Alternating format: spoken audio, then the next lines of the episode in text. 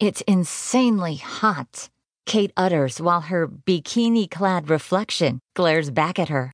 Kate adjusts her black bra into a slightly more comfortable position. The flimsy material struggling to contain the fullness and weakening under the weight of her wild breasts. The busty young Domme smiles back at herself as she twirls and sizes up her hourglass figure, eyeing her black panties wrapped snugly around her shapely ass. The sun bears down in her bedroom, threatening to burn hotter and for longer.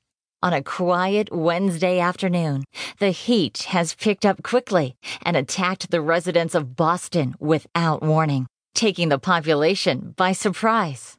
Light sounds float through the air of Kate's ground floor flat, filling each room with pleasurable tones of classical music gently pumping from her laptop, popping out her favorites as the young Domme kicks her feet back and relaxes on her day off.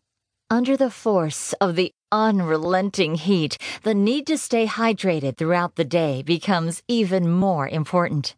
Kate has stripped down to her bare underwear to cool herself as much as possible without walking around the flat, stark naked. She saunters towards the kitchen and grabs herself a glass, fixing herself a refreshing serving of cool lemonade vodka. The sweet scent of strawberry invades her senses as the fruit hovers around her nostrils and clouds the air around her. Kate inhales the gentle aroma as she clips a couple of ice cubes into the glass of crushed strawberries.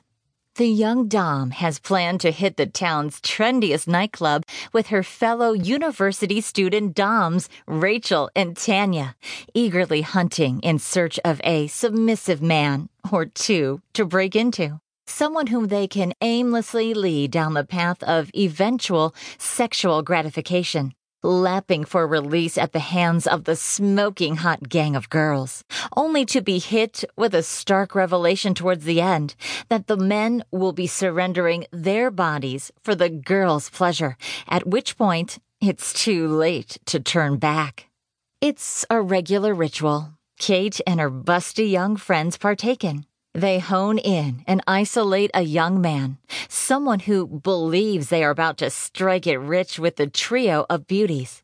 In an unspoken moment, the tables are flipped, and so is his body, as he submits every inch of his body for the girl's violation. Kate takes a sip, and the vodka slowly dances across her tongue, teasing her taste buds with her gentle patter as they reach their way towards the back of her mouth. The soft vodka kisses are followed by a soothing cold gush as the cool ice washes down her throat. There is a sudden noise from the back of Kate's kitchen, almost like someone fumbling over a few steps. Kate quietly pops her glass down and maneuvers toward the kitchen window. The sound appears to come from the back of the garden. The neighborhood Kate moved into a couple of years ago was not known for trouble, but you never know. She peers out through the window and quickly surveys the garden, scanning from the entrance of the backyard on the right to the corner on the right, which lay home to her laundry basket. The rustles continue. Kate cranes her neck around and spots a young male intruder. One hand rummaging through her basket of used underwear, while the other was pressing something against his nose. The startled Domme squints her eyes for a clearer look. The Caucasian male, who could be no older than 20, was holding on to a pair of Kate's worn black panties against his nose and sniffing. But not just sniffing. He was inhaling with intent, savoring every essence of her scent, sucking in every ounce of her aroma. The young Domme smiled to herself as she felt her nipples uncontrollably stiffen at the sight. This is her man.